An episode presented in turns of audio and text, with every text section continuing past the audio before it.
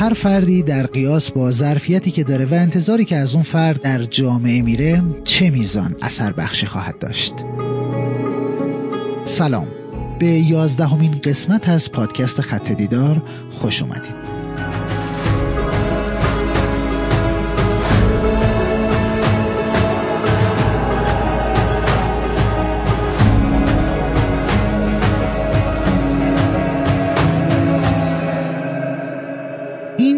تعریفی بود که قائم مقام بنیاد ملی نخبگان از نخبه و نخبگی ارائه کرد. با این تعریف از نخبه هر کسی که در این تفسیر جای می‌گیره با افزایش ظرفیت و تواناییهاش به همون نسبت انتظار عمومی هم ازش بالا میره. پس باید در کنار اینکه نخبگی یک ویژگی محسوب میشه مسئولیت هایی که برای نخبگان در پیداره رو هم مد نظر قرار بدیم.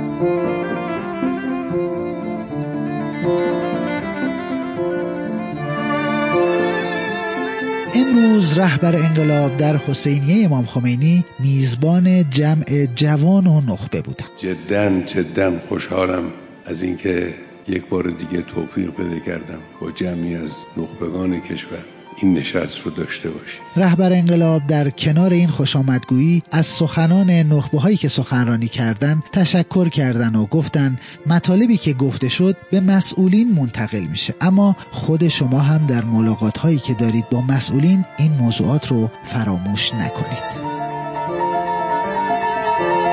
امروز شاید مهمترین و اصلی ترین صحبت های رهبری اشاره به حرکت علمی کشوره و نیازی که این حرکت به جهش و خلاقیت و نوآوری داره. رهبری گفتن با این شیوه است که میشه کشور رو پیش برد و عقب افتادگی ها رو جبران کرد که اگر اینطور نشه آسیب پذیر میشیم. امروز ما احتیاج داریم به یک حرکت مبتکرانه ای از سوی دستگاه های علمی کشور تا عقب نیفتیم. ما حرکت کردیم اما دیگران هم حرکت کردن. اگر عقب موندیم آسیب پذیر خواهیم شد. باید تلاش کنیم عقب نمونیم.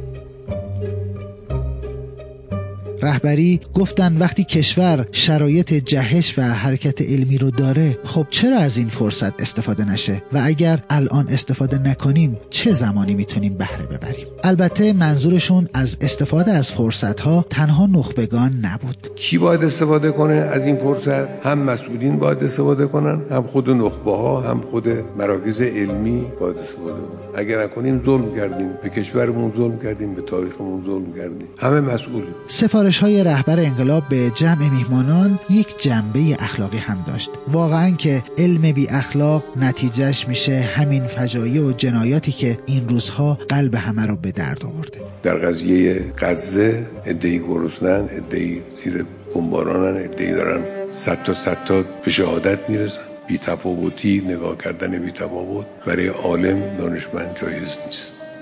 رهبر انقلاب به همه یعنی هم مسئولان و هم نخبگان و خلاصه هر کسی که تو فضای علمی کشور هست گفتن اینکه ما در مسابقات و کورس های علمی بین المللی حضور داریم و رقابت می‌کنیم خوبه اما این نباید همه دغدغه علمی کشور باشه. چرا؟ چون تا وقتی علم و تفکر نخبگانی در فضای حل مشکلات کشور و راه اندازی موتور محرک کشور نباشه مفید نیست و نخبه هم با عدم احساس تاثیرگذاری حس رضایت نداره. رهبری به مسئولین تذکر دادند که باید کاری کنید که نخبه ها احساس اثرگذاری کنند که این بخش مهمی از دقدقه های نخبگانی کشور. یکی از بهترین راههایی که نخبه احساس کنه مفیده تشکیل شرکت های دانش بنیان. شرکت های دانش بنیان هم پیشرفت اقتصادی به کشور میده هم نشاط در کشور ایجاد می‌کنه هم پیشرفت علمی میده هم نخبه ها رو حفظ می‌کنه.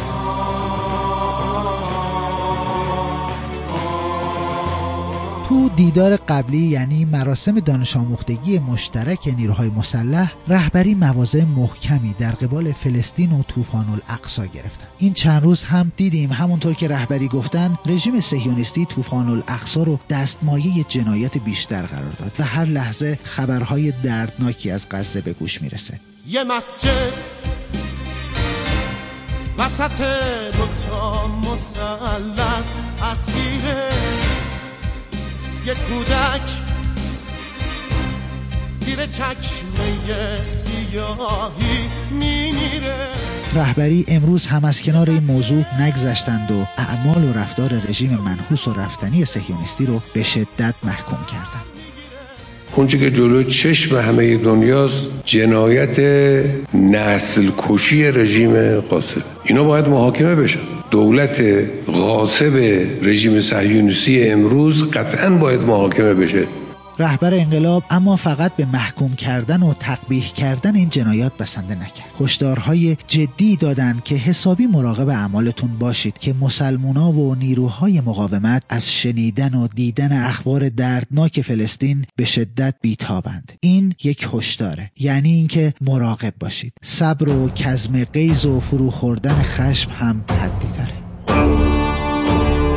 اگر چنانچه این جنایت ادامه پیدا کنه مسلمان ها بیتاب میشن نیروهای مقاومت بیتاب میشن. کسی جلو اینا رو دیگه نمی‌تونه بگیره. اینه بدانن توقع نکنن از کسانی که نگذارید فرون گروه فرون کارو بکنه. کسی نمی‌تونه جلو اینا رو بگیره. رهبری یک نکته مهم رو هم گفتن اینکه پایان درگیری ها پایان کار نیست و سران رژیم بابت جنایاتشون باید محاکمه بشن و مجددا یادآوری کردند که همه بدونن و فراموش نکنن که پشت صحنه جنایات در غزه و فلسطین پدر معنوی رژیم صهیونیستی یعنی همون آمریکاست.